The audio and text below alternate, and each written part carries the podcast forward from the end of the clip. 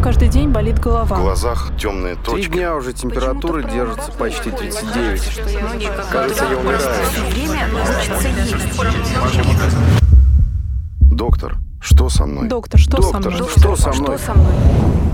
Подкаст «Доктор, что со мной?» Наша цель, как вы уже поняли, помочь людям, которые хотят э, понять, что с ними, и вылечиться от всего, чего вот э, можно. У меня болит спина. Я пошел к э, доктору, мне сделали МРТ один раз. Потом в шее мне сделали МРТ второй раз. Потом я ждал результатов. Получил результат, там такое написано. Ну, я впал, конечно, в небольшой ступор. Прихожу к доктору. Он говорит, а вы знаете, что у вас там протрузия? Я говорю, а? А вы знаете, что у вас там грыжа? Маленькая. Я говорю, ну откуда же я знал? А что, как мне теперь лечиться? А вам же не мешает, да? Пока грыжа не трогает спинной мозг, ну никак, наблюдайте. Потратил я на это несколько дней, а может быть и несколько недель. Километры нервных клеток. И пошел от доктора. Ну, у вас там грыжа. Ну, ничего. Ну, как?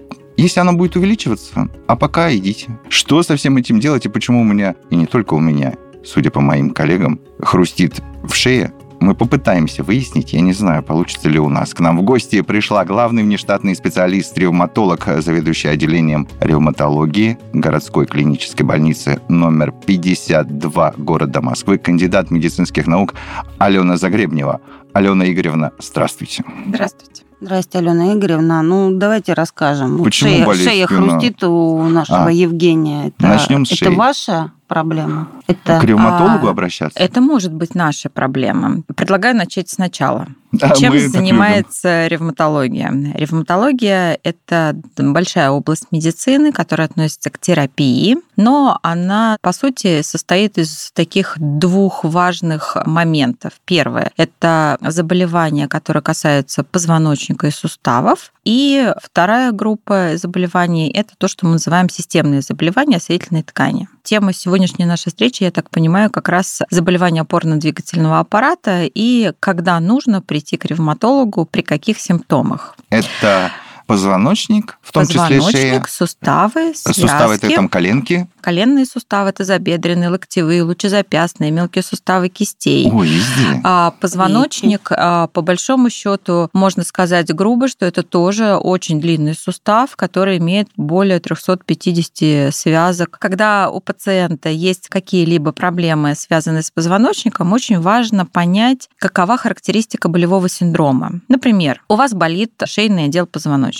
Правильно я понимаю? Я не знаю, шея болит. Это Шея. шейный отдел позвоночника, Шея да? болит. У вас болит шея, значит, вы испытываете боль в шейном отделе позвоночника, значит, это тот отдел, который вас беспокоит. Вы мне извините мою дотошность, но шея где болит? Вот эта шея или вот здесь тоже шея? Вот я сейчас... а э, сейчас вы показываете на трапециевидные мышцы, которые являются мышцами, образующими в том числе верхний плечевой пояс. Так, Поэтому я понимаю, что вы имеете болевые ощущения в шейном отделе позвоночника и в близлежащих тканях. Это может быть обусловлено мышечно-тоническим синдромом, когда у вас мышца рядом с местом воспаления напрягается для того, чтобы выполнить, например, ту функцию, которую не хочет или не может выполнить ваш шейный отдел. То есть мышца берет на себя некий, ну, условно, там, поддерживающую какую-то функцию и тоже болеть начинает. Конечно, это только у людей не принято, когда один подскользнулся, второй его поддержал. А вот как раз в организме это очень такая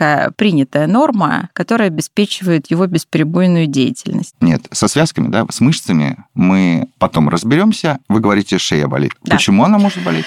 Смотрите, нозологии, которые могут обеспечивать болевой синдром, достаточно много. Но нужно всего лишь определиться, о каком типе болевых ощущений мы говорим. И от этого будет Мгм. понятно, кому вам идти. Ревматолог, он занимается иммуновоспалительными ревматическими заболеваниями. То есть вы видите второе слово – воспалительные. Мгм.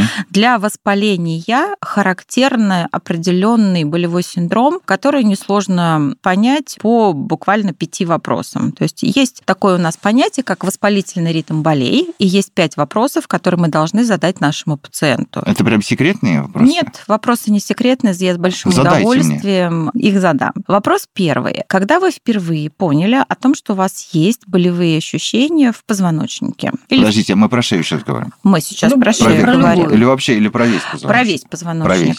Ага. Это Ну, был- допустим, допустим, месяц. Это было в возрасте до 40 лет. Может быть, были какие-то перегрузки, или наоборот, вы помните, что у вас затекает шея или спина ночью после сна. Давайте, у нас будет ответ «да». Да. После сна.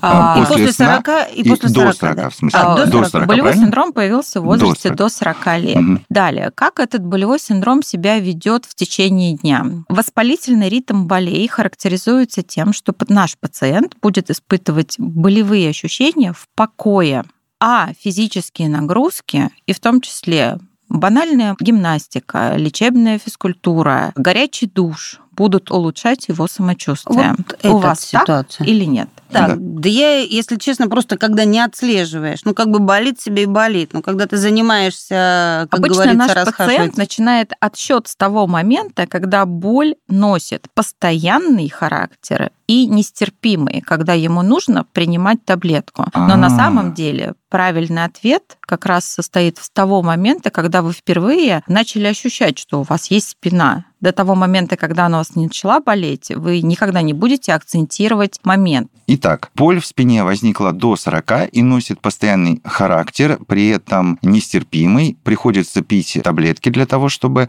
эту боль как-то утихомирить. Она продолжается какое-то определенное э, время. И не то чтобы после физических нагрузок, а вот, ну, ты встал такой, это называется расходился. Да. И все. Всё верно. вот так вот. Так. А следующая характеристика этого болевого синдрома, она не проходит в покое. То есть у нас как обычно. Поясница начала болеть к вечеру, после того, как женщина пришла из магазина с тремя сумками по 10 килограмм. После этого ей нужно лечь, и спина отпустит. Так вот, воспалительный ритм болей – это когда покой – это хуже, чем движение. Ага. Поэтому к вашей характеристике, которую вы только что сказали, мы добавляем нет улучшения в состоянии покоя. Она беспокоит преимущественно в покое в ночное время и усиливается к утру Мгм. и улучшается под действием физических нагрузок. Вот это воспаление. Вот это говорит о том, что нашего пациента боль носит воспалительный характер, и как только мы с вами это поняли, мы сразу идем к ревматологу. А воспалительный характер меня как-то вообще не сильно пугает, потому что, ну, воспаление. Понимаете, ну, насморк это тоже воспаление. Ну, значит, тебе сейчас это воспаление снимут. Мы умеем снимать воспаление же. И, А. все, и пошел гулять. Да, но здесь э, вопрос, чем мы будем снимать воспаление и о какой нозологической единице мы говорим. Ну вот, Вот я например, сейчас не понял. классика жанра. У пациента болит спина. Что он делает? Он ходит на массаж, он э, начинает иногда заниматься зарядкой, потому что это становится уже ежедневной необходимостью. И- Растяжки вот Растяжка. На- И он а, периодически, когда боль принимает нестерпимый характер, принимает э, обезболивающие препараты. Мгм. Я вам расскажу немножечко другую, обратную сторону. У пациента есть заболевание воспалительного характера, которое касается позвоночника и его связочного аппарата. Пациент не лечится и со временем, что мы видим? У нас воспаленная связка подвергается минерализации, там откладываются соли. Длительно существующее воспаление в позвоночнике приводит к тому, что наш пациент имеет измененную осанку. И классика жанра – это вот наше такое центральное заболевание, анкилозирующий спондилит, наверное, вы его лучше знаете по такому названию, как болезнь Бехтерева, приводит к изменению формы позвоночника, Да. иногда очень серьезному, Ой, а, я и, недавно столкнулся вот с этим, да. и инвалидизации пациента. Ну, я не знаю, до инвалидизации еще какое-то определенное время должно пройти, да? Да, Что 5-7 такое? лет. 5-7 лет всего лишь. 5, 7, 10 лет. Так, а как мы лечим? А лечим мы препаратами, если мы получаем полный эффект ежедневного правильного приема нестероидно-противовоспалительных препаратов, замечательно. Плюс мы ориентируем пациента на лечебную физкультуру и вообще активный образ жизни, и это все помогает замечательно. Если нет, то альтернативная терапия лежит в плоскости назначения генно-инженерных биологических препаратов. То есть это такое ноу-хау в медицине последних э, 20 лет, которое имеет такое таргетное воздействие на маркеры воспаления. Подождите, дайте-ка я уточню. Вы, э, по сути дела, вы снимаете просто само воспаление, оно уходит. А вот те последствия, которые образуются в Та же результате... минерализация, Да. да? И она убирается, отложение солей-то эти соли-то уходят или нет? Нет, конечно. Это необратимая история, поэтому mm. я и говорю, что инвалидизация наших пациентов, у которых долго болит спина, а они наблюдаются условно под маской остеохондроза, эта история неправильная. А как же узнать, что это не остеохондроз, а что это ревматизм? Для начала ответить на те вопросы, которые мы сейчас уже проговорили. И если вы понимаете, что вы соответствуете четырем из этих пяти критериев, значит, ему нужно прийти к врачу-ревматологу. Я не ответил сейчас положительно на четыре вопроса из ваших э, пяти. Это бы означает, что мне не следует идти к ревматологу, да, к специалисту вашего профиля. Да, предположим, вы задали себе эти пять вопросов, да. у вас не получается воспалительный ритм угу. болезни. Значит, он скорее у вас либо механический, Механическая боль – это боль, которая связана с физическими нагрузками. Наш пациент будет себя хуже чувствовать в вечерние часы, а утром после сна будет просыпаться отдохнувшим Это и то, без о чем боли. вы говорили, полежишь, и тебе легче. Это характерно для механической боли. Вот-вот. Здесь мы, конечно же, говорим о том, что, возможно, вашим доктором является именно невролог. Ага. Либо, к большому сожалению, нам не преподают в школе такой предмет, как научись правильно управлять своим физическим телом. И несмотря на то, что спорт и здоровый образ жизни сейчас это такая условно модная штука, Тренды. но, к сожалению, далеко немногие наши пациенты старшей возрастной категории имеют приверженность к занятиям спорта. Молодежь действительно не вылезает из фитнес-клубов, это мы видим своими глазами. А вот э, старшая возрастная категория, она... Вы про старшую говорите после 30, 40, 50, 60, кто а, это? Наверное, я бы сказала где-то 50 плюс. Угу. И, к большому сожалению, если вспомните советское время, это же были огороды. Мы все работали на огородах, это была такая активная физическая ну, дача, жизнь. Так, дача да, с дача, огородами. дача, огороды, мы ездили, мы копали, рыхлили, и это было как минимум несколько раз в неделю, и это была, правда, физическая нагрузка хорошая. Сейчас мы как-то отошли от этой физической активности. Скажите, к сожалению? К сожалению, Да? потому что альтернативы у многих а, не появились.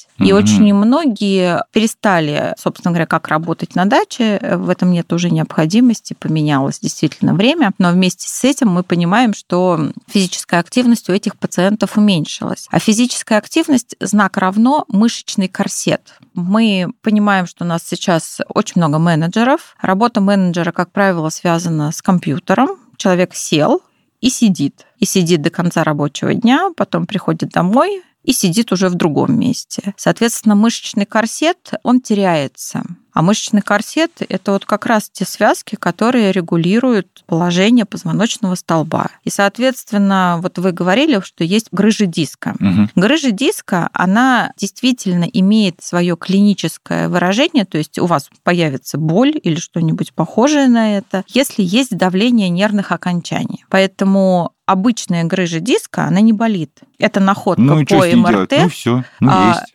Грыжа диска есть, но мы говорим, что любая грыжа диска, она теоретически имеет несколько вариантов развития. Первый вариант. Вы закачали мышечный корсет, грыжа есть, она никуда не делась, но она вас не беспокоит сейчас. Мгм. И самое главное, она вас не начнет беспокоить завтра и послезавтра, и после Если есть мышечный корсет. Если есть мышечный корсет. У вас может быть ситуация, когда есть, опять же, сдавление нервного корешка. И, безусловно, я всегда говорю пациенту, что у вас здесь выбор небольшой. У вас есть вариант либо с оп- определенной периодичностью принимать препараты, которые вам купируют этот болевой синдром, уменьшают э, напряжение мышц, но эта история, когда вы будете привязаны к таблеткам всю оставшуюся жизнь. Мгм. На мой взгляд, лучше не пить таблетки, а создать себе тот мышечный корсет, который даже уже грыжу, которая имеет симптомы сдавления, неврологическую характеристику, да, ее можно тоже закачать так, чтобы грыжа перестала давать болевые ощущения. О, как интересно. А третий этап, ну, это нейрохирургия. Вряд Ну, ли это уже стоит совсем доводить... уже, Это крайний да, это вариант, уже- когда терапевтические опции уже не работают. Вы тут вспомнили о советских временах, а я тоже вспомнил о советских временах. Ой, что-то спина болит. И все э, повязали себе вот сюда вот э, на спину какие-то платки там из шерсти, еще что-то. В моем понимании еще будет тебе хуже, если ты будешь греть воспаление. Но это так, из общих каких-то да, знаний. Давайте у доктора спросим. Да, вопрос такой весьма неоднозначный. А, С одной стороны, я понимаю, что если у моего пациента есть воспалительная боль в спине,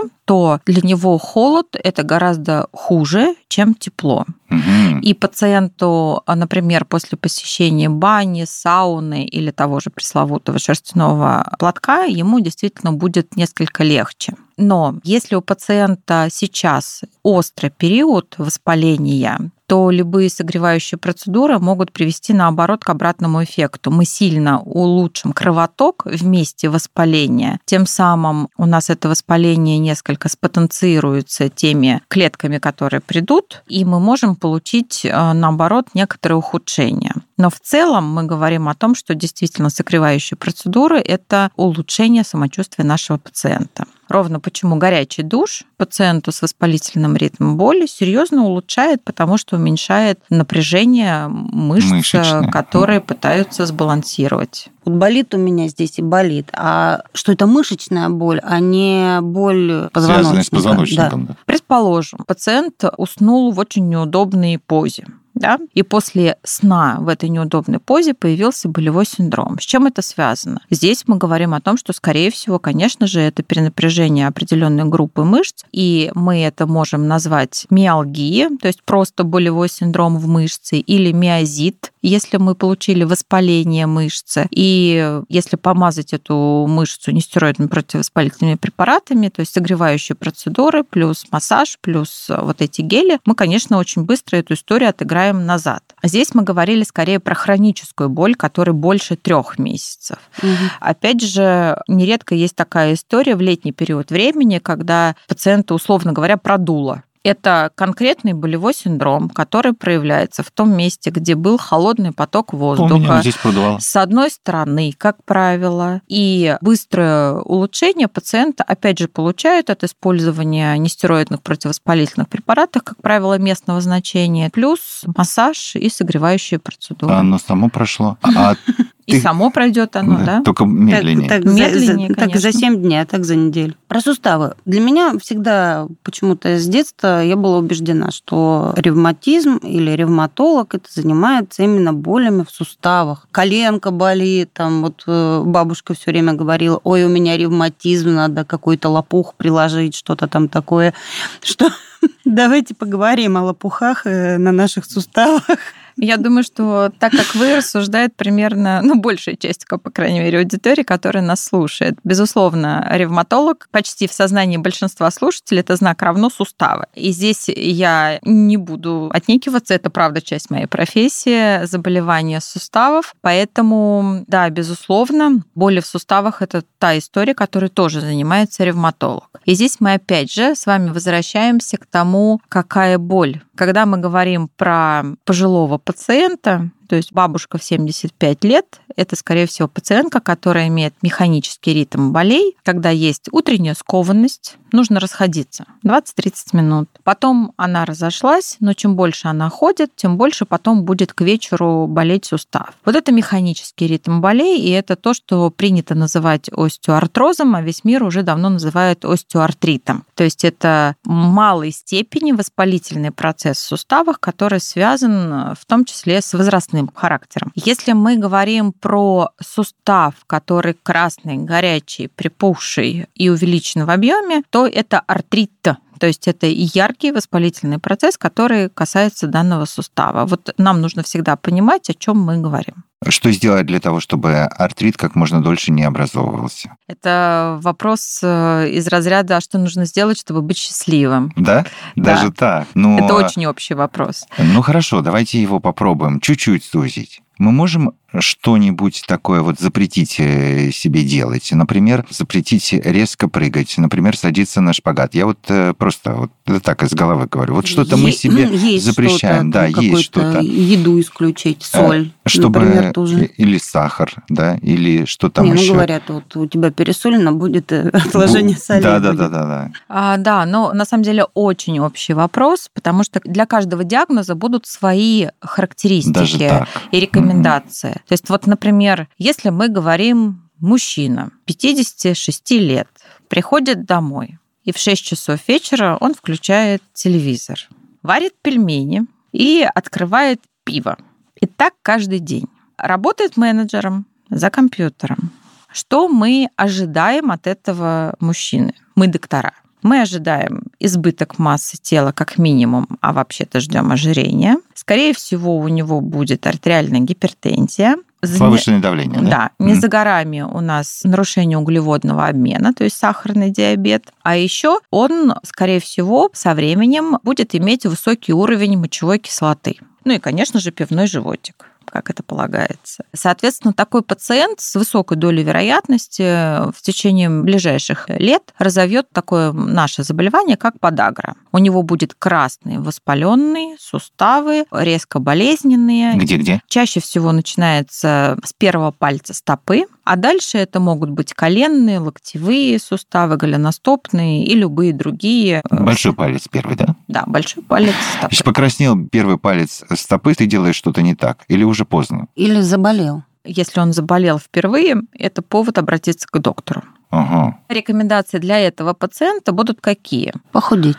Похудеть, дать себе физические нагрузки, ну и перестать есть фастфуд. Мне Мгм. кажется, не прислушается вот этот потенциальный мужчина Ну и 56 придет лет. потом к нашему доктору, понимаешь, если не Приползет. прислушает. Так он же не сможет уже прийти, он приползет. Расскажите мне про физические нагрузки. Прихожу я в э, фитнес, а мне говорят, мужчина, мы понимаем, у вас э, два варианта только. Или вы хотите как можно дольше не стареть, или вы действительно пришли заниматься для того, чтобы у вас э, не было проблем. Накачать э, мышечный кор- да, корсет. Да, да, да, накачать. Я стою перед этим, я не знаю, ну я пришел, потому что ну надо, да, надо всем фитнес ходить. Вот я поэтому и пришел, я не знаю, нет у меня там какой-то определенной цели. Но мне говорят, мужчина, если вы сейчас будете таскать вот как вот эти вот э, молодые лоси гантели, то вам придет каюк. Я посоветуйтесь с доктором, можно ли вам? Вы сейчас, значит, тут повисите на турнике, А потом вас заберет скорая. Соответственно, я и спрашиваю вас.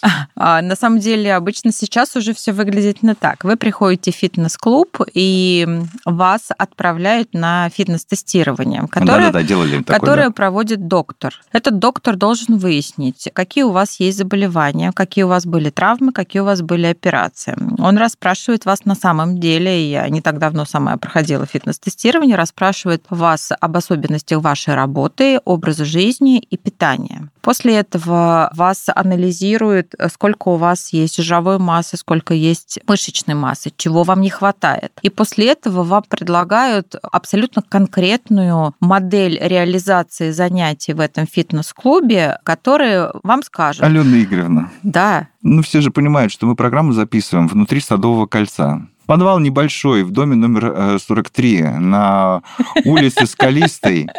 А, Предположим, Например. в чудесном городе, да. Понимаете, да? Кто там тебя будет исследовать? А хочется не с пивом и пельменями, а хочется действительно пойти позаниматься. А жена тебе говорит, ты куда, старый, пошел? Ты хочешь, чтобы тебя совсем тут это заклинило до конца? Вы И чтобы понимаете, да? засмеяли тебя. Ну, так Во- действительно. вот. И как э, Можно ли- понятно, если сделают прекрасные там Тогда у программу, нас есть составят- замечательные группы здоровья, скандинавская ходьба. О. Навредить ей ну, почти невозможно. То есть имеется в виду, когда вы говорите о физических э, нагрузках, имеется в виду вообще хоть какая-то подвижность, э, ходьба, ну там бег, ладно, он не побежит. Если это- бы меня как ревматолога спросили, какой вид спорта, я считаю, ну, мы здесь понимаем, не- мы про спорт говорим условно, Ну да, да, да, То есть мы Не говорим спорт про высоких достижений, Да, да. про физическую Физическая культура, культуру да-да. мы говорим здесь. Если мы говорим про физическую культуру, то для врача-ревматолога, наверное, приоритетным видом э, будет плавание. Почему? Потому что мы формируем мышечный корсет. При плавании у нас участвуют все группы мышц верхних, нижних конечностей. При этом, а, если даже у вас была травма сустава или есть какое-то заболевание там, возрастное, связанное с суставами, здесь вы находитесь в воде в состоянии невесомости, и у нас нет вот этих нагрузок на суставные поверхности. Температура воды. Температура воды идеально, чтобы это, конечно, было где-нибудь 26 градусов. Ну, это же очень такая горячая вода. А, если это плавать. не холодная вода, Мгм. да. То есть мы говорим, что стандартный бассейн это где-то 21, Ну, 23 даже так э, вот 23 максимально. да. градуса, но идеально все-таки 24-26. Нам только стоматолог, по-моему, не говорил, что следует ходить в бассейн. Да, нам все Все доктора, да, Это, это, рекомендуют. это самое простое и самое Безопасно. э, безопасное при высоком уровне полезности. Ну, это правда. Ну и скандинавская ходьба тоже Да. подойдет. Единственный момент, а, на который хочется сразу обратить внимание, мы говорим не просто о плавании, да, вот как и переходишь в бассейн, А при- там э, жабки э, такие плавают. Привет барышня Да, да. с прической, с ресницами, ярко накрашенная. Нет, э, такое плавание собачкой, оно очень серьезно нагружает шейный отдел позвоночника. Ага. То есть мы говорим с вами о технике плавания, которая поставлена. Соответственно, дальше вы начинаете плавать с головой погруженной в воду, и вы честно наработаете себе потрясающую физическую форму. Ну, даже как все оно Как связано. все то у связано нас. и как интересно вы рассказываете. Алена Игоревна, благодарим вас за то, что объяснили нам, ну, такие, с одной стороны, вроде как очевидные, потому что мы все с ними сталкиваемся, хочешь не хочешь. А с другой стороны, надо же, сколько всего нового. Главный внештатный специалист-ревматолог, заведующий отделением ревматологии клинической городской больницы номер 52 города Москвы Алена Загребнева была сегодня гостем подкаста «Доктор, что со мной?» Я пошел лечить спину. У меня каждый день болит В голова. глазах темные Три точки. дня уже температура Почему-то держится почти такое 39. что я не как Кажется, я умираю. Время назначится есть. Доктор, что со мной? Доктор, что со Доктор, мной? что со мной? Что со мной?